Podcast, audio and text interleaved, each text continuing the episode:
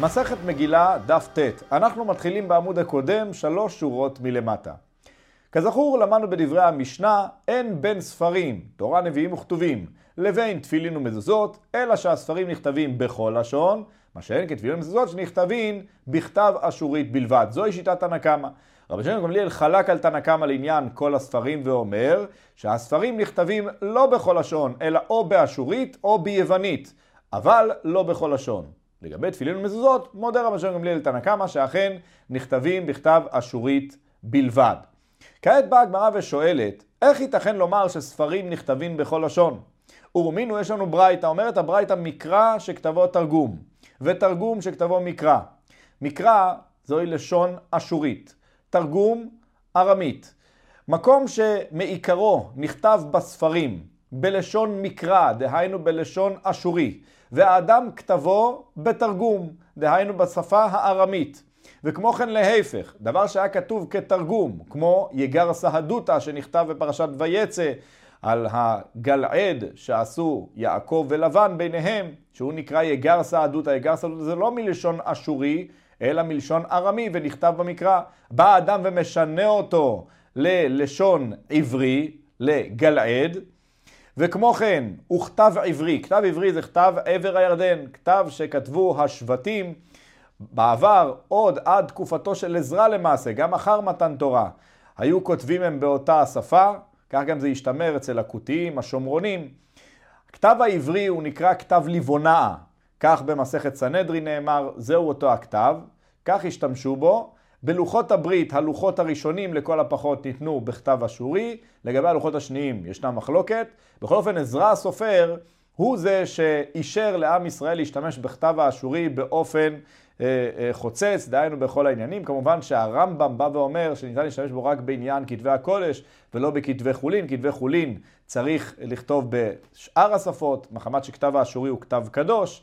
כך גם הרמב"ם נהג שבכל מיני מכתבים שהוא התכתב, היו מכתבים שהיו בענייני תורה, אז בהם הוא כתב בלשון הקודש, בלשון שפה אשורית, וכתבים אחרים שהוא כתב אותם בשפה הערבית. גם כתבי הקודש שלו הוא כתב בשפה הערבית, ערבית יהודית וכן הלאה, אבל בכל אופן, כתבי חולין היה נוהג הרמב"ם לכתוב ב, אה, בשפה אחרת ולא בשפה האשורית.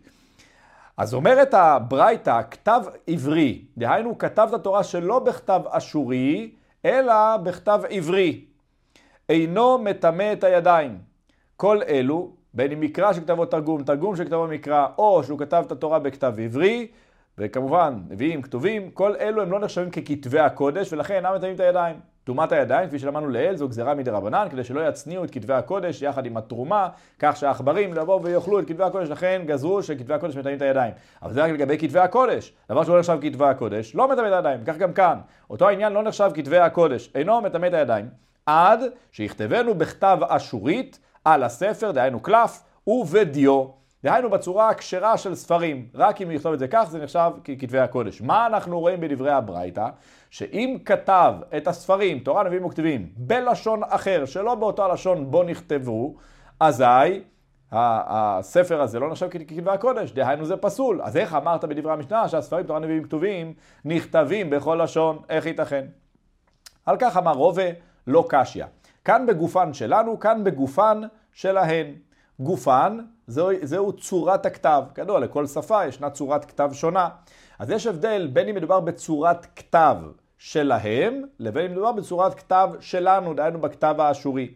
אם הוא כתב את הספרים בצורת הכתב האשורי, רק שהלשון היא לשון שונה, דהיינו, הוא כתב בכתב אשורי, והביטוי שיוצא מהכתב, המילים הם לא מילים אשוריות, אלא לשון שפה שונה. אם הוא כתב את זה ככה, אז אכן הכתבים נכתבים בכל לשון. בכל לשון ניתן לכתוב את התורה, נביאים וכתובים, כפי שנאמר בדברי המשנה אליבא דתנא קמא. מה שאין כן, באם מדובר בגופן שלהם, דהיינו צורת הכתב היא צורה של שפות אחרות, זה כבר בזוי לכתוב כך כתבי הקודש, ולכן לא נחשב ככתבי הקודש אם כותבים כך. אז יוצא מדבריו של רובה, שעניין של צורה שבא יחד עם לשון, הוא זה שפוסל את הספרים מלהיות כתבי הקודש. אם היה רק אה, לשון ולא צורה, כפי שראינו בדברי המשנה, זה עדיין לא פוסל אותם, ואכן נחשבים ככתבי הקודש. אמר לאביי, בא אביי ושואל על רובה, במאי אוקימתא להי? כיצד העמדת את דברי הברייתא? בגופן שלהן. מדובר שהאדם כתב בצורת כתב לועזית, שלא בכתב האשורי. אם כן, שואל אביי, מהי עירייה? למה הברייתא עצמה אמרה ברישא? מקרא שכתבו תרגום, ותרגום שכתבו מקרא, אפילו מקרא שכתבו מקרא, ותרגום שכתבו תרגום, נמי. גם באופן הזה זה יהיה פסול. למה? דהקטן הרי נאמר בספר של הברייתא, עד שיכתבנו אשורית על הספר בדיו. הלא הברייתא מפורשות אומרת שצריך שהכתב יהיה אשורי על הספר ובדיו. דהיינו, אם הכתב הוא לא אשורי, הרי שזה נפסל. אז למה ברישא באה הברייתא ואומרת, מקרא שכתבו תרגום, תרגום שכתבו מקרא? למה אנחנו צריכים להגיע למצב כזה שהוא שינה את עצם הלשון? גם אם הוא לא שינה את עצם הלשון, והלשון היא לשון כפי שכתובה, אבל די לנו בזה שהוא שינה את צורת הכתב, וכפי שאתה רוב אומר שכשהוא שינה את צורת הכתב זה פוסל, די לנו בכך שהכל יהיה פסול. למה צריך להגיע למצב שהוא שינה את עצם הלשון? כך שואל הבעיה על רובה. לכן לא מסתדר להעמיד את הברייתא בגופן שלהן. אלא, אומרת הגמרא, לא קשיא. באמת שניהם מדברים בגופן שלנו, דהיינו בצורת הכתב האשורית. אלא שיש לחלק, הרבנן, הרבן שמעון בן גמליאל. דהיינו, המשנה שלנו, תנא קמא, זה שיטת רבנן. שיטת תנא קמא היא שניתן לכתוב את כל הספרים בכל לשון, ומה שאין כן שיטת רבן שמעון גמליאל אומר שלא, ניתן לכתוב רק או באשורית או ביוונית. דברי הברייתא שאמרה שלא ניתן לכותבם בלשון אחרת, כרבן שמעון בן גמליאל. שואלת גמרי רבן שמעון גמליאל, האי כיוונית. רבן שמעון גמליאל לא אישר רק אשורית, הוא אישר גם כן שפה יוונית, והברייתא אומרת רק אשורית. איך ייתכן? אלא אומרת גמרא לא קשיא, כאן בספרים, כאן בתפילין ומזוזות. המשנה שלנו עסקה בעניין ספרים, שאר הספרים, תורה, נביאים וכתובים, שאותם ניתן לכתוב בכל לשון, מה שאין כן תפילין ומזוזות, ניתן לכותבם רק בכתב אשורי, וזה גם תנא קמא של המשנה שלנו, הרי הוא יודע לדברי הברייתא, כפי שהוא אמר מפורשות, שתפילין ומזוזות נכתבים בכתב אשורי בלבד, ודברי הברייתא נאמרים לגבי תפילין ומזוזות. שואלת הגמרא, תפילין ומזוזות, מה היא טעמה? למה באמת תפילין ומזוזות ניתן לכותבם דווקא בכתב אשורי ולא בכל לשון? משום דכתיב בהו, והיו. דהיינו, נאמר בקריאת שמע, והיו הדברים האלה אשר אנוכי מצווך היום על לבביך. הפרשה הזאת כתובה הן במזוזה והן בתפילין. מה זה והיו? אנחנו דורשים, בהווייתן יהוא כנתינתן, כפי שהם ניתנו באותה השפה, באותו הלשון, באותו הכתב אשורי, כך גם יש לך לכותבם בכתב אשורי בשפה אשורית. מבררת הגמרא, מהי תרגום שכתבו מקרא איכא?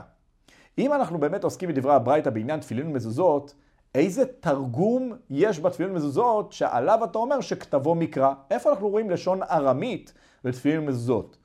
אומרת הגמרא בישלמה תורה, אם אתה מדבר על דברי התורה, איכא, יש לנו תרגום, כפי שהקדמנו ואמרנו, יגר סהדותא, שזה גלעד בעברית, אבל יגר סהדותא זה בארמית. אז אני מבין, אלא הכא, מהי תרגום איכא? איזה תרגום יש בפרשיות התפילין והמזוזות? אלא אומרת הגמרא לא קשיא, צריך לתרץ תירוץ אחר וליישב כאן במגילה, כאן בספרים. הברייתא עוסקת במגילה שלא ניתן לכותבה בכל לשון, אלא בכתב אשורית בלבד. המשנה שלנו עוסקת בשאר תורה נביאים וכתובים, שניתן לכותבם בכל לשון. והראית הגמרא מגילה, מה היא טעמה? למה לא ניתן לכותבה בכל לשון, אלא רק בכתב אשורית? דכתיב בה, נאמר במגילה, ככתבם וכלשונם. אז נכון, המילים ככתבם וכלשונם לא נאמרו כלפי כתיבת המגילה, הם נאמרו במגילה לעניין שויקראו סופרי המלך והחשדרפנים וכולי, בא מרדכי היהודי וכתב ספרים ושלח אותם ביד הרצים אל כל היהודים בכלל מדינות המלך אחשורוש כדי שידעו להיקהל ולעמוד על נפשם. אז אם כן, לא נכתב על המגילה, מה אתה מביא ראיה מכאן? לכן מבארים שככתבם וכלשונם נאמר לא רק על עניין של להיקהל ולעמוד על נפשם, אלא על עניין של קיום כלל מצוות הפורים. ובכללם משתה, שמחה, משלוח מנות, פתרונות לוויינים, וכמו כן, שהימים הללו יהיו נזכרים ונעשים. נזכרים איך? על ידי המגילה. איך יקראו את המגילה? ככתבם וכלשונם. המגילה לא יכולה להיכתב בשפה אחרת מלבד השפה האשורית. כך למדים משם. מבארת הגמרא, מהי תרגום שכתבו מקרא איכא? אם בזה אכן עוסקת הברייתא, הברייתא הרי אמרה שייתכן וישנו אה, תרגום שכתבו מקרא, דהיינו משהו שנכתב בתרגום ולא בלשון הקודש, והוא כותב אותו במקרא. איפה אנחנו רואים במגילה משהו שהוא בשפה הארמית שלא בלשון הקודש? אומרת הגמרא אמר רב פאפא, נאמר הפסוק ונשמע פתגם המלך. פתגם זו לא מילה בלשון הקודש. מה זה פתגם? פתגם זה מאמר, דבר. דהיינו ונשמע מאמר המלך ונשמע דבר המלך. אז למה זה נכתב פתגם? נכתב בלשון שאינה לשון הקודש. ובא האדם והופך את התרגום למקרא. כותב דבר או מאמר. זה עניין של הפך את התרגום למקרא. רב נחמן בר יצחק אמר, מה שנאמר במגילה, וכל האנשים ייתנו יקר לבעליהן. מה זה יקר? יקר זה כבוד בלשון הקודש, אבל יקר זה לא בלשון הקודש. אז זה נקרא תרגום, תרגום שהפכו למקרא, כתב כבוד. כל האנשים ייתנו כבוד לבעליהן. רב אשי אמר, רב אשי מיישב אחרת דברי הברייתא, כי תניא היי בשאר ספרים ורבי יהודאי. באמת עוסקת הברייתא בנביאים וכתובים.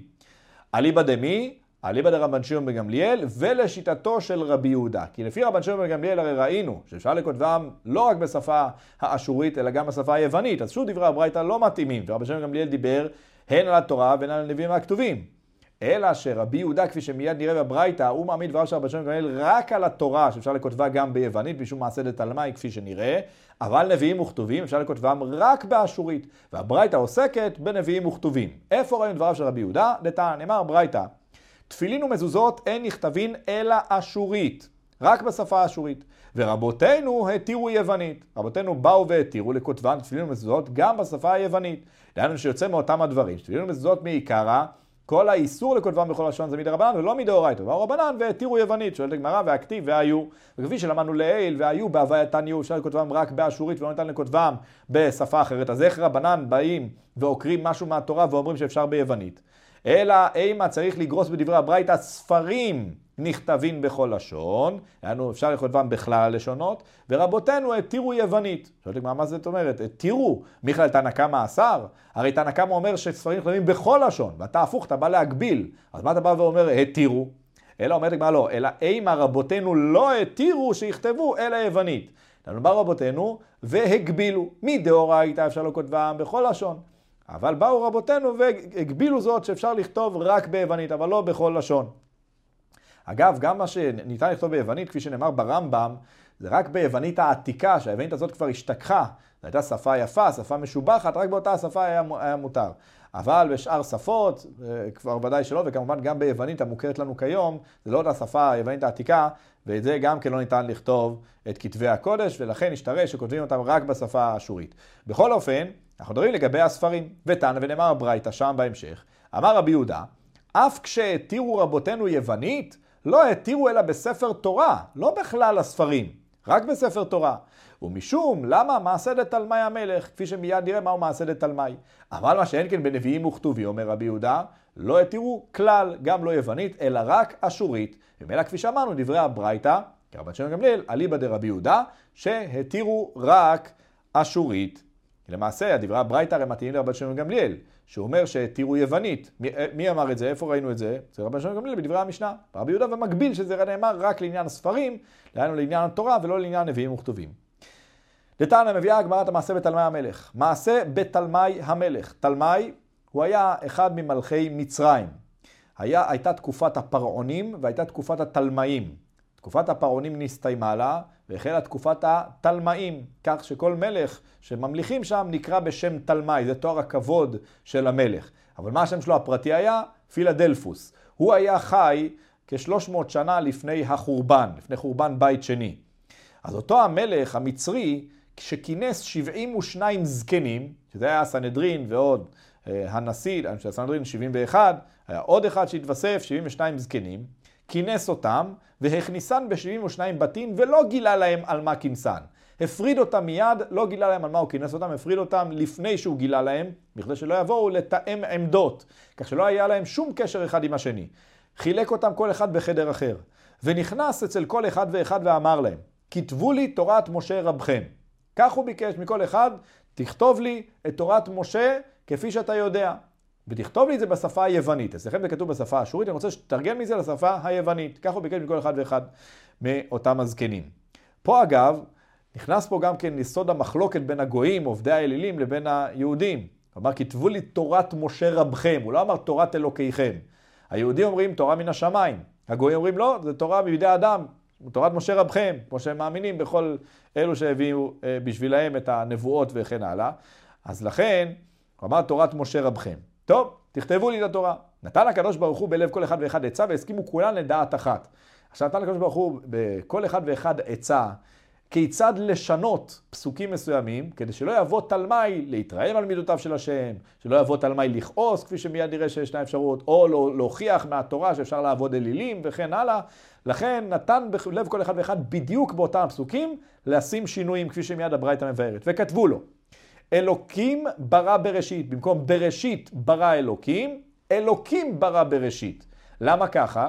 מחמת שאם היו כותבים בראשית ברא אלוקים, הרי הם מבינים שאת מי יש לכתוב בספר הספרים, או בכל ספר שהוא קדוש, לכתוב קודם כל בראש את האלוקים. ואם כתבת את המילה בראשית, זאת אומרת שעל פי הבנתו יש כאן אלוקות לאלוקות, שהבראשית ברא את האלוקים.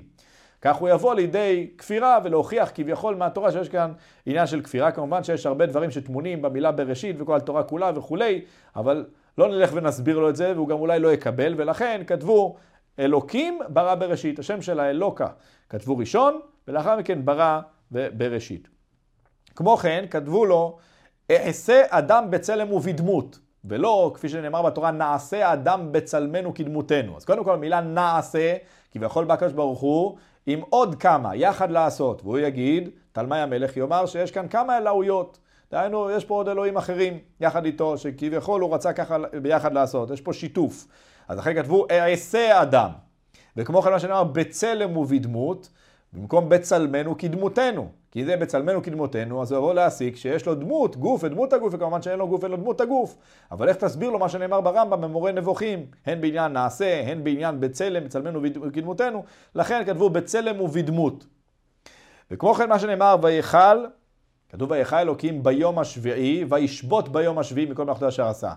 אז נאמר שהוא כילה את מלאכתו ביום השביעי, ושבת ביום השביעי. אנחנו יודעים שהוא את מלאכתו ביום השישי, ושבת בשביעי, אז מה זה ויכל ביום השביעי? דהיינו שעצם השביתה ביום השביעי זה ההשלמה של הבריאה, כי הבריאה אין לה אפשרות של קיום ללא ששת ימי המעשה ויום אחד של שבתון. אז זה ויכל אלוקים ביום השביעי, אבל הוא, לך תסביר לו את העניין הזה, לכן הם שינו שם את הכל ואמרו ויכל ביום השישי, וישבות ביום השביעי. אם לא היו כותבים ככה, הוא אומר להם, מה אתם שובתים ביום השביעי? אתם יודעים מה? חצי יום, חצי יום תעבדו, חצי יום תשבתו, כי כתוב שהשם שבת רק בשביעי, זאת אומרת שהוא עבד חלק מהיום. אז לכן צריך לומר ויכל ביום השישי, וישבות ביום השביעי. יום השביעי כולו שבתון. כמו כן אמרו, במקום מה שנאמר זכר ונקבה בראם, כתבו לו זכר ונקבה בראו. דהיינו, כידוע, האדם הראשון, עוד לפני שהקדוש ברוך הוא ניסר את חווה ממנו, הוא נולד בשני פרצופים, זכר ונקבה, קדם ואחור, אחור וקדם צרטני, כפי שנאמר בתהילים. אז אם היה כתוב זכר ונקבה בראם, היה תלמי מסיק שהקדוש ברוך הוא ברא שני גופים, שלכל גוף יש לו גם זכרות וגם נקבות, דהיינו זכר ונקבה. אלא שבאו ושינו זכר ונקבה בראו, דהיינו גוף אחד, אדם אחד, שיש לו שני פרצופים, לא שני גופים עם שני פרצופים, אלא גוף אחד עם שני אה, פרצופים, ולאחר מכן הקדוש ברוך הוא הרדים את האדם וחילק את חווה ממנו וכן הלאה כידוע הסיפור. ולא כתבו בראם. כמו כן, לעניין דור הפלגה, כשבאו ובנו את מגדל בבל להילחם בהשם, הווה, נאמר שם הווה ונרדה בין אבלה שפתם, וכתוב הווה ארדה ואבלה שם שפתם. כי אם היה כתוב הווה ונרדה, שוב, היו אומרים שיש שם אלוקות בשיתוף. לכן, הווה ארדה, דהיינו הוא בכבודו ובעצמו. וכמו כן מה שנאמר, ותצחק שרה, כתוב ותצחק שרה בקרבה. אחרי בלותי הייתה לי עדנה ואדוני זקן, היא צחקה אחר שבאו המלאכים והבטיחו שיהיה לה בן. ובא גם כן אברהם, שכתוב, ויפול אברהם על פניו, ויצחק. גם הוא צחק על כך. איך ייתכן? מה, שרה, בת תשעים, אני בן מאה, איך יבלע לנו בן? אז אם היה כתוב רק ותצחק שרה בקרבה, יבוא תלמי בטענות, בטרוניה. וכי התורה, הקדוש ברוך הוא עושה איפה ואיפה, הוא בא והאשים כאן רק את שרה, למה זה צחקה שרה, והוא לא בא ומאשים את אברהם, למה יש כאן עניין של איפה ואיפה? הרי גם אברהם צחק. אז הוא לא יבין את החילוק כפי שזה. אבל בכל אופן, לכן אמרו קודם לצחק שרה בקרוביה, ולא בקרבה, אלא בקרוביה, דהיינו שהיא צחקה בפורום, יחד עם משפחתה, עם קרוביה, עם חברותיה. וחמת שהיא צחקה בקבל עם, אז לכן אה, יש פה עניין של ענישה כלפי שרה, אבל מה שאין כן כלפי אברהם, שהוא צחק לעצמו, אז זה עניין אחר. כמו כן, כתבו לו כי באפם מרגו שור וברצונם יקרו אבוס. במקום מה שאמר יעקב לשמעון ולוי, פרשת ויחי, כי באפם הרגו איש וברצונם עקרו שור. למה לא השאירו את הפסוק כמות שהוא? כי אם כך היה, באפם הרגו איש, היה אומר תלמי המלך, באפם, דהיינו בכעסם, היהודים הורגים בני אדם, עם של רוצחים, כך הוא היה אומר עליהם. למה הוא היה אומר זאת? הלא מעשה עם שכם הוא היה מעשה ידוע, והרגו שם את האנשים בצדק. בכל אופן, אם יעקב ראה לנכון לחתום זאת כחותם על שמעון ולוי, זאת אומרת שהוא עצמו מעיד שהעם שלו, הבנים שלו ובני בניהם, העם היהודי, רוצחים. כך היה תלמי אומר, ולכן שינו זאת, אמרו כי באפם הרגו שור, היחס בכלל לבעלי חיים, וברצונם יקרו אבוס את אבוסו של השור. כמו כן שנאמר פסוק ויקח משה את אשתו ואת בניו והרכיבם על נושא בני אדם, כך הם כתבו לו, במקום והרכיבם על חמור. למה שינו החמור לנושא בני אדם? משום שהוא היה בא וצוחק, מושיעם של ישראל, משה רבנו בא עם כל משפחתו, ואיפה הוא מרכיב אותם? על החמור, הפחות שבהמות הנוסעות. שיבוא וירכיב אותם על גמל, על סוס, למה על חמור? לכן, בשביל שלא ייכנס לדין ודברים בעניין הזה, כתבו על נושא בני אדם, אתה רוצה תחשוב מה שאתה רוצה. כמו כן, מה שנאמר בפסוק, מושב בני ישראל שישבו במצרים 30 שנה ו-400 שנה, הם כתבו לו, ומושב בני ישראל אשר ישבו במצרים ובשאר ארצות, הוסיפו עוד שאר ארצות שיחד בחשבון 30 שנה ו-400 שנה, כדי שהוא לא יבוא ויעשה חשבון פשוט. איך ייתכן שישבו 430 שנה במצרים? הלא ברור שהם לא ישבו כך. אם ניקח את uh, קהת שירד למצרים עוד בחייו, נכנס למצרים והוא הרי חי 133 שנה. בנו עמרם חי 137 שנה. משה בן עמרם הוא חי בסך הכל 80 שנה עד שיצאו ממצרים. לאחר מכן חי כמובן גיל 120. אבל עד שיצאו ממצרים 80 שנה. אז ניקח 80 שנה, 137 שנה ועוד 133 שנה, אנחנו גג נגיע ל-350. וגם בכל אופן, אם אנחנו עכשיו נבוא ונצמצם, כי אנחנו חייבים לצמצם, כי קהת הרי כפי שאמרנו, הוא ירד בחייו למצרים. וכמו כן עמרם חי בימי קהת, ומשה חי בימי עמרם, אז נצטרך לצמצם עוד הרבה שנים. כך שיוצא שעם ישראל אה, היו במצרים הרבה הרבה פחות מ-430 שנה, כפי שאנחנו יודעים, כמניין רדו 210 שנה בלבד. אז בכדי שהוא לא יבוא ויתחיל לשאול שאלות, איך ייתכן שכך כתוב, וכתוב דברי שקר, וכמובן שזה לא דברי שקר, אלא החשבון הוא פשוט, כפי שרש"י כאן מביא, אבל בכל אופן, לכן הם כתבו שלא רק במצרים, אלא גם בשאר ארצות. החשבון הוא פשוט למה? כי מתי נאמר לאברהם אבינו שעם ישראל השתעבד, 400 שנה, נאמר קודם כל שגר יהיה זרעך בארץ לא להם 400 שנה. ועבדום ועינו אותם, עבדום ועינו אותם זה היה במצרים, שם באמת זה היה 210 שנה. אבל גר יהיה זרעך בארץ לא להם לא נאמר במצרים, אלא בארץ לא להם, שאר ארצות. ובאמת יצחק, שזה היה זרעו של אברהם אבינו, היה בפלישתים, יעקב היה גם כן בארם, וכן הלאה, הם לא היו נמצאים במקומם, אלא נעים ונדים בארץ לא להם. אז מתי התחילה הגלות למעשה על זרעו של אברהם? מאז שנולד יצחק. אז מאז שנולד יצחק אנחנו צריכים למנות, וככה אנחנו נגיע, אנחנו נגיע ל-400 שנה. אנחנו נעשה את החשבון. למעשה מברית בין הבתרים ועד הולדת יצחק היו 30 שנה. ברית בין הבתרים הייתה כשאברהם היה בן 70. כשיצחק נולד, היה כשאברהם היה בן 100, 30 שנה עברו. ומהולדת יצחק ועד שנולד יעקב ליצחק עברו 60 שנה. כשיצחק היה בן 60 נולד יעקב. לאחר מכן חי יעקב עוד 130 שנה עד שהוא הגיע למצרים. בגיל 130 הגיע למצרים, חי במצרים עוד 17 שנה ונפטר בגיל 147. מאז עוד 210 שנה, שאז החל השעבוד, 210 שנה שעם ישראל השתעבדו במצרים, יחד 210. נוסיף לזה עוד 130 ועוד 60, 130 ועוד 60 זה 190 ועוד 210 יחד 400. עכשיו מה זה 30 שנה ו-400 שנה? אם ניקח את השנים מברית בין הבתרים. שזה עוד 30 שנה נוסיף לכך, שזה 30 שנה מאז שאברהם אבינו אה, קיבל את ההבטחה מהקדוש ברוך הוא, ועד שנולד יצחק, 30 שנה, ומאז שנולד יצחק עד סיום השעבוד שנגאלו בני ישראל במצרים, זה עוד 400 שנה, יחד 430 שנה. אז בכל אופן אנחנו מבינים שהחשבון הוא טוב מאוד, אבל לא רצו שיבוא תלמי ויהיה לו כאן כל מיני שאלות, ולכן כך כתבו, שבמצרים משאר רצות 400 שנה. וכמו כן כתבו, וישלח את זעתותי בני ישראל. משה רבנו שלח את נערי בני ישראל, כך נאמר בתורה, יכולתם להקריב קורבנות בזמן חנוכת המשכן. בכל אופן, משום שכתוב נערי, נכון ששם הכוונה, כפי שאומר הרמב"ן, לאנשים הטובים ביותר, או שנאמר אם זה נערי, אנשים שאין להם עבירות, או נערי כן נערי, בכל אופן אנשים שהם צדיקים וחשובים, אותם הוא שלח. אבל הוא יבוא ויאמר, את מי הוא שלח להקריב קורבנות? הנערים, את הפשוטים. לכן כתבו וישלח את זעתותי, זעתותי, זה הפוך, לא משון זעתותים שאנחנו מכירים כיום, שזה הילדים הקטנים, הפוך, זעתותי זה שפה של כבוד לאנשים המכובדים שבעם. וכמו כן, מה שנאמר בהמשך, ואל זעתותי בני ישראל לא שלח ידו. עכשיו הנכון נאמר ואל אצילי בני ישראל, אצילי זה גם לשון אצילות, לשון דבר מרומם, אבל משום שהתחלנו עם זעתותי ולא לבוא להקשות שאלות, זעתותי, אצילי, לכן הם כתבו ואל זעתותי בני ישראל לא שלח ידו. כמו כן העיד משה על עצמו, שלמרות שהוא הנהיג את עם ישראל הרבה והתאמץ בעבורם, לא חמור אחד לקחתי, נסעתי מהם. דהיינו שהוא אומר שהוא לא לקח אפילו חמור מעם ישראל.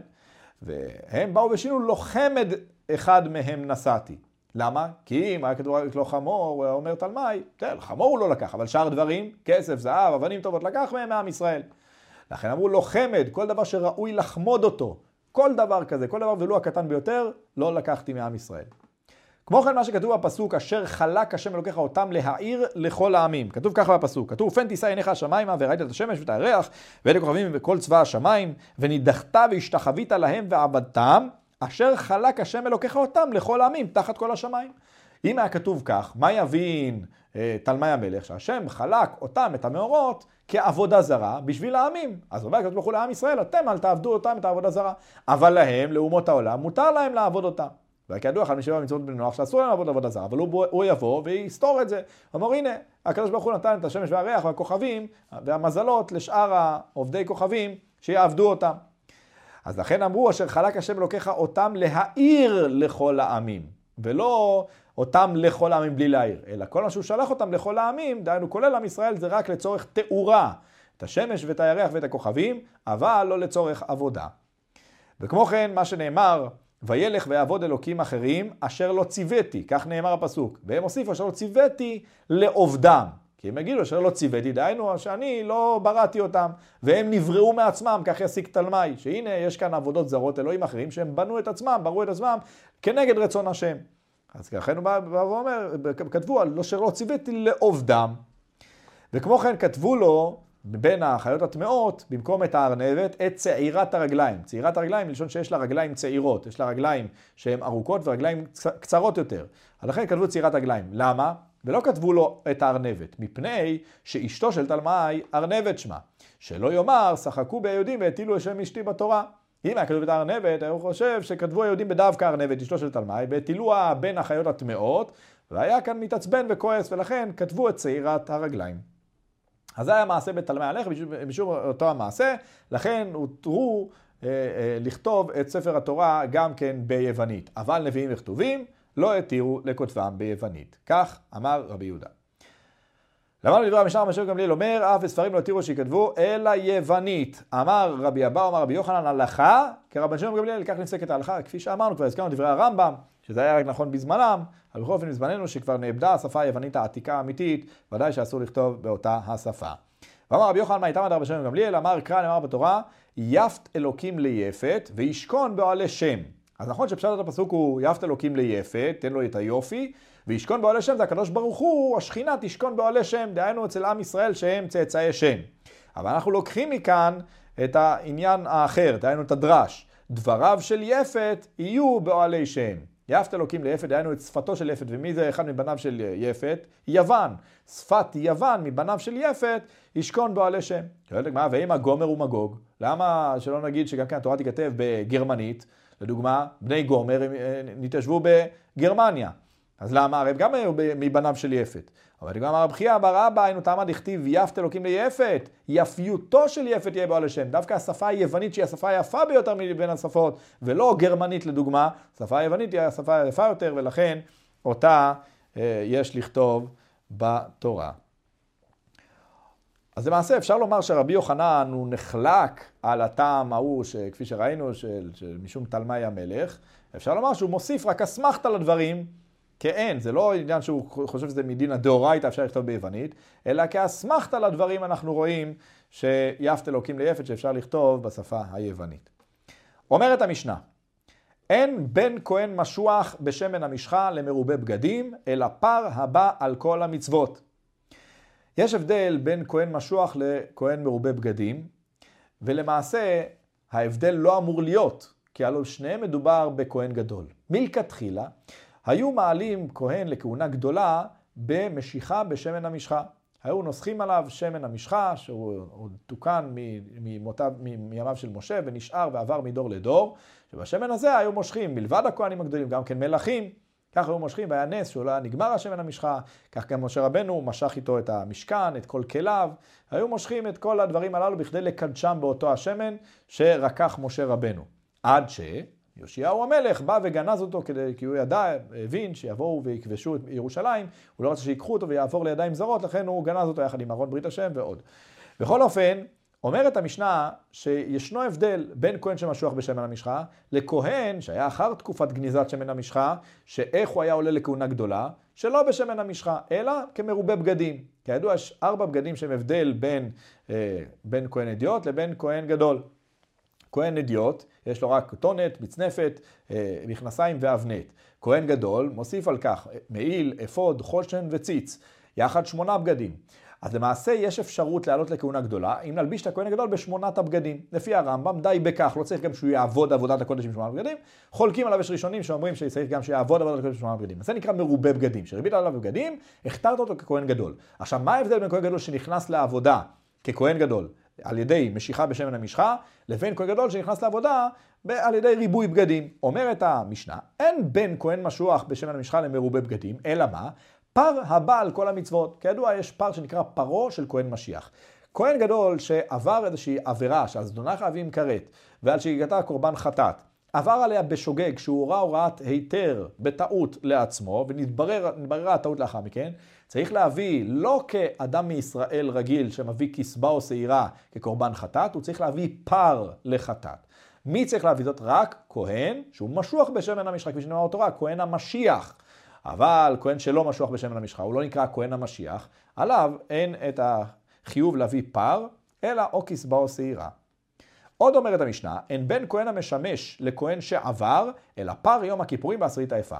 כהן המשמש זה כהן גדול שמשמש בפועל בעבודת הקודש. כהן שעבר זה כהן שמילא את מקומו של הכהן הגדול באופן שנטמע לדוגמה הכהן הגדול ולא יכל לעבוד עבודת הקודש, טומאה זמנית, לאחר מכן חזר לעבודתו. חזר לעבודתו. עכשיו הכהן המשמש, יש בו איזושהי מעלה עדיין שהיא מעל מעלתו של כהן אדיוט, אבל עדיין הוא לא עולה לרמתו של כהן גדול לכל דבר ועניין, ולכן ההבדל ביניהם הוא פער יום הכיפורים, שצריך שהכהן יביא אותו מכספו, משלו, וכמו כן, אה, עשירית האפד, דהיינו מנחת החביתין. שניהם צריך הכל הגדול להביא אותם מכספו. אז פעם יום הכיפורים הכהן מביא מכספו וגם כן שוחט אותו בעבודת יום הכיפורים. עשירית האפה, שזו מנחת חביתין, שמביאים למעשה מנחה שהיא באה מסולת עשירית האפה, זוהי, זו, זוהי המידה, מידת הנפח עשירית האפה, כל יום ויום מביא הכהן הגדול מכספו, לאו דווקא הוא צריך לה, לה, להקריב אותה כל יום, אלא אפשר, שאר הכהנים יקריבו. העניין שזה יבוא מכספו של הכהן הגדול, שוב, מכספו ולא מכספו של זה שהחליף אותו וחזר אה, לאחר מכן. בכל אופן, עשירית היפה מביאים מנחת חביתין, עושים את זה 12 לחמים, חביתין מלשון מחבת, זו מנחה שנעשית על מחבת, אה, מחצה בבוקר, מחצה מעשירית היפה בבוקר, מחצה בין הארבעים. אז שני הדברים הללו, מי עושה אותם? כהן שמשמש ולא כהן שעבר. כהן שעבר לא מביא אותם מכספו. חוזרת הגמרא לרישא של המשנה. מה למדנו ברישא?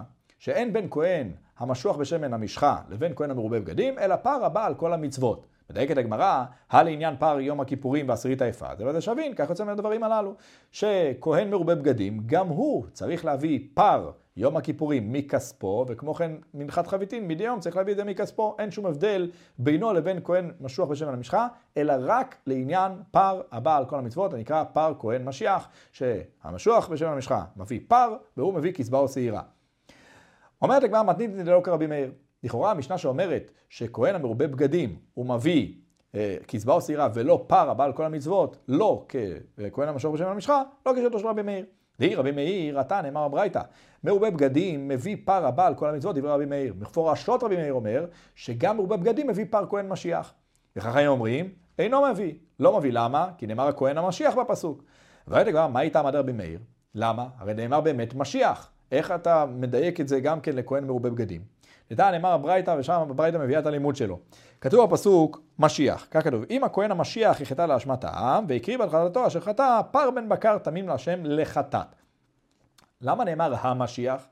אין לי אלא משוח בשמן המשחה. על פניו, מזה שכתוב משיח, אני מבין דווקא כהן, משיח. דהיינו, שמשכו אותו בשמן המשחה, הוא זה שצריך להביא פר. אבל מרובה בגדים מניין, מאיפה נלמד מרובה בגדים? כי הוא לא נאמר שם. תלמוד לומר המשיח. מזה שנכתב בה"א הידיעה, שנה לרבות, גם כן כהן מרובה בגדים. היי, תשאל אותי, הרי ה' הידיעה בדרך כלל היא באה הפוך, למעט, לומר דווקא זה ולא דברים אחרים. כן, אבל משום שנאמר שם כבר משיח, ומשיח בהגדרה זה דווקא כהן שמושך בשנן המשחה. מה אתה צריך לומר ה'? אלא אם אין לו פה צורך למעט, הוא בא לרבות בהכרח. ריבוי, האות A בא לרבות, כהן מרובה בגדים לאותו העניין. מבוארת הגמרא במאיו קימנה. מה העמדת הרשע של המשנה? דלא כרבי מאיר, אלא מה? כשיטת רבנן, שרבנן סוברים שכהן מרובה בגדים לא מביא פר הבא על כל המצוות. עם הסיפא, בואו נראה את הסיפא של המשנה, ששם מוכח שהמשנה דווקא כן הולכת כרבי מאיר, ולא כעבר פלוגתא שלו רבי יוסי. מה נאמר במשנה? אין בין כהן משמש לכהן שעבר, אלא פר יום הכיפורים בעשירית העפה. רק בדברים הללו יש הבדל ביניהם. מה משמע מהדברים הללו? הלכל דבריהן, זה וזה שווין. דהיינו לדוגמה, שהכהן המחליף כהכהן המשמש, גם הוא משמש בשמונה בגדים, גם הוא חייב בכל המצוות שחייב בהם הכהן הגדול, באותם הדברים. זה וזה שווין. לפי מי זה הולך? התן לרבי מאיר.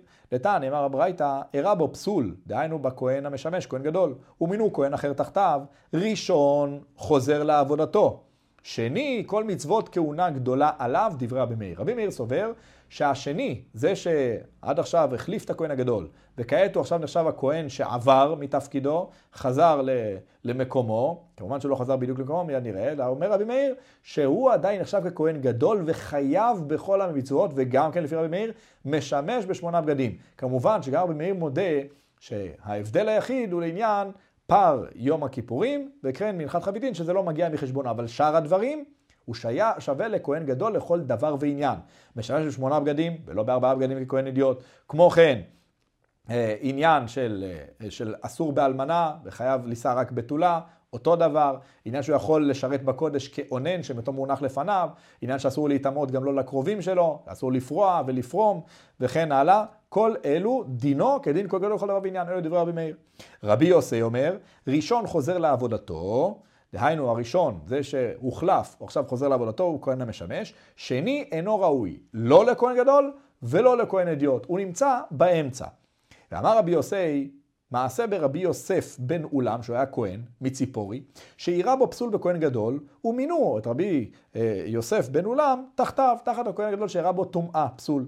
ובא מעשה לפני חכמים, אחר שבא הכהן הגדול לחזור לתפקידו, ואמרו, ראשון חוזר לעבודתו, שני אינו ראוי, לא לכהן גדול ולא לכהן אדיוט. למה? כהן גדול הוא לא ראוי לשמש, דהיינו בשמונה בגדים, משום איבה. כי אם הוא ישמש בשמונה בגדים, יטיל איזה איבה בינו לבין הכהן גדול המשמש. כי הכהן גדול המשמש יראה איזה מישהו כאן שכביכול מנסה להירש את התפקיד שלו, מחכה שהוא ימות כדי לקחת את התפקיד של כהן גדול. לכן, אתה אומר שלא ישמש בשמונה בגדים. אבל כמו כן, הוא לא יכול לשמש בארבעה בגדים גם כן, ככהן אדיוט. למה? לכהן אדיוט אי אפשר משום מעלין בקודש ולא מורידים, כפי שאומרת הגמרא במנחות. מעלין בקודש. השתמשת בדבר מסוים לדבר קודש גבוה מסוים, אתה לא יכול עכשיו לרדת. אז אם הוא היה שימש ככהן גדול בשמונה בגדים, הוא לא יכול עכשיו לשמש בארבעה בגדים. אז לכן, הוא לא משמש לא בשמונה בגדים ולא בארבעה בגדים. אז למעשה יוצא לפי רבי יוסי, שהוא לא דומה בכל דבריו לכהן גדול. מה שאין כן לפי רבי מאיר. אז הסיפא של המשנה הולכת כרבי מאיר. שואלת הגמרא, רישא רבנן וספר רבי מאיר? מה יוצא? שברישא אתה פוסק כשיטת רבנן ולא כרבי מאיר. ובאמת אתה אומר שכהן המרובה בגדים, הוא לא מביא פר הבא על כל המצוות. רבי מאיר אומר שהוא כן מביא, אבל התנא של משנתנו פסק שלא מביא. ובסיפא אתה פוסק כרבי מאיר, אתה אומר שאכן אין בין כהן המשמש לכהן המחליף אין הבדל ביניהם, אלא רק לעניין פר יום הכיפור ולעניין עשירית היפה, בשונה מדבריו של רבי יוסי, אלא כרבי מאיר, איך ייתכן? אומרת הגמרא, מה הבעיה? אמר רב חיסדא אין, רישא רבנן וספר רבי מאיר. מאחר שמדובר כאן בשני עניינים, אין שום בעיה. ברישא פוסקת המשנה כשיטת רבנן, בסיפא כשיטתו של רבי מאיר. רבי יוסף אמר, רבי זה רבי יהודה הנשיא, ונסיב לעליבא דתנאי. פשוט, כל דברי המשנה זה דברי רבי יהודה הנשיא. הוא לא מביא כאן דברי תנא אחד ולאחר מכן דברי תנא אחר. כך שהוא לא מביא דברי רבנן ברישא ודברי רבי מאיר בסיפא. כל הדברים האלו זה דברי רבי יהודה הנשיא. ברישא, בעניין מרובה בגדים, הוא פסק כרבנן, שהוא לא מביא פרבה על כל המצוות. בסיפא, לעניין המחליף, הוא פסק כשיטת רבי מאיר, שדינו ככהן גדול לכל ענייניו, מלבד עניין של פער יום הכיפורים ומנחת חביתין. אומרת המשנה, אין בין במה גדולה לבמה קטנה, אלא פסחים. נקדים ונאמר שהיו זמנים לעם ישראל שהותרו בהם הבמות, היו זמנים שנאסרו במות קטנות והותרו במות גדולות, לדברים מסוימים כמובן, והיו זמנים שנאסר כלל ועיקר להקריב קורבנות מחוץ למשכן. אז קודם כל, בתקופת עם ישראל מאז שקיבלו את התורה ועד בניית המשכן במשך אותה השנה, הותרו הבמות. היה מותר להקריב איזה שהם קורבנות שהם רוצים מחוץ למשכן, כי לא היה משכן למעשה. מאז שנבנה המשכן, היה, היו מוכרחים להקריב קורבנות רק במשכן. היה אסור להקריב קורבנות מבחוץ. שום קורבן. לאחר מכן, אחר שנכנסו עם ישראל לארץ ישראל, אז הייתה תקופה של 14 שנה שהם לא היו פנויים, לא הקימו את המשכן, היו עסוקים 7 שנים בכיבוש הארץ, 7 שנים בחלוקת הנחלות שבארץ. אז לכן 14 שנה הותרו הבמות שוב פעם, כל אחד איפה שחפץ יכל להקריב קורבנות. לאחר מכן נבנה המשכן בשילה, 369 שנים היה המשכן עומד, כשהמשכן היה עומד הותר להקריב קורבנות שוב פעם רק במשכן ולא מחוצה לו. אחר שנחרב משכן שילה ועד שנבנה בית המקדש, הייתה תקופה של 57 שנים. אותה תקופה של 57 שנים היה מזבח, מזבחו של משה, בנוב וגבעון, חלקית בנוב, חלקית בגבעון. בנוב עד שהעיר נוב, עיר הכהנים, נחרבה על ידי דואג האדומי, בשליחותו של שאול, שאול שלח אותו אחר שהם אירחו כידוע את דוד המלך, אחימלך, אירח את דוד המלך, ודואג אמר לשאול, שאול ציווה להרוג את כל אה, אנשי נוב, עיר הכהנים, להחריבה. מאז עבר המזבח לגבעון, יחד 57 שנים, לאחר מכן נבנה בית המקדש. אז באותה תקופה אכן הייתה במה גדולה, שהיא הייתה שמה באוהל מועד, זה לא היה משכן הרי, זה היה אוהל מועד, והמזבח היה שם, זה היה במה גדולה, והיו במות קטנות לכל אחד ואחד. מה מקריבים על במה גדולה? מה מקריבים על במה קטנה? מה רשאי יחיד להקריב אצלו במקומו? זה בדיוק מה שבאה המשנה ואומרת. ישנם דברים שמקריבים על זה, יש דברים שמקריבים על זה. אומרת המשנה, אין בין במה גדולה לבמה קטנה, אלא פסחים. רק קורבן פסח היה צורך להקריבו דווקא בבמה גדולה, ואין כל יחיד ויחיד יכל להקריבו בבמה קטנה. ממשיכה המשנה ואומרת, זה הכלל. דהיינו, מה כן היה ניתן להקריב בבמה קטנה? כל שהוא נידר ונידב, קרב בבמה. דהיינו, דבר שהוא נדר ונדבה, כל אחד היה יכול להקריבו בבמה קטנה. וכל שאינו לא נידר ולא נידב, כמו קורבנות חטאת, אשם, שלא ניתן לנדב אותם, אלא הם קורבנות חובה על האדם, אינו קרב בבמה, אותם לא היו מקריבים במה. עכשיו, מה כן היו מקריבים במה גדולה? כפי שאמרנו, שאר הדברים שהם דומים ושווים ביניהם. אבל באה הגמרא מיד ושואלת, פסחים ותו לא? רק פסחים זה ההבדל בין במה גדולה לבמה קטנה? הרי יש תמידים, יש מוספים, קורבנות ציבור, קורבנות חובת הציבור, שהם קרבים רק בבמה גדולה, ולא בבמה קטנה. אומרת הגמרא, אימה כאין פסחים, דברים שהם כאין קורבן פסח. שבאו בציבור, אז לכן דברים שהם חובות, יש להם חובות ויש להם זמן, אז לכן צריך להקריב אותם בבמה גדולה. אומרת גם, מאני, לפי מי הולכת המשנה? רבי שמעוני, דתניא, נאמר ברייתא, רבי שמעון אומר, אף ציבור לא הקריבו, אלא פסחים וחובות שקבעו עליהם זמן. דהיינו, כל מה שהציבור הקריבו בבמה גדולה, זה דווקא כל האלו, חובות ופסחים שקבעו עליהם זמן. עכשיו, מה זה חובות שקבעו עליהם זמן? תמידין, מוספין. יש חובות שלא קבעו עליהם זמן. לדוגמה, פר אליהם דבר של ציבור. זה חובה שלא קבעו על זמן. שעירי עבודת כוכבים. פר אליהם דבר של ציבור זה, אם נעלם מעיני הסנהדרין, זה הוראת טעות בדבר מסוים שהזונו חייבים כאלה שכתוב חטאת, והם הורו לציבור, ציבור, רוב הציבור, כולם נהגו על פיהם, צריכים להביא פר אליהם דבר של ציבור. כמו כן, כאותו עניין בעבודת כוכבים, שהורו להם על דבר שיש בעבודת כוכבים, צריך להביא שעיר לחטאת ציבור. זה לא קבוע לו זמן. אז דברים כאלה לא מקריבים באותם מקום, כך סובר רבי שמעון. אבל חובות שאין קבוע להם זמן, כפי שאמרנו, הכה והכה לא קרב, לא קרב, לא בבמת יחיד ולא בבמת ציבור, דהיינו לא בבמה קטנה ולא בבמה גדולה. עד כאן מסכת מגילה דף ט.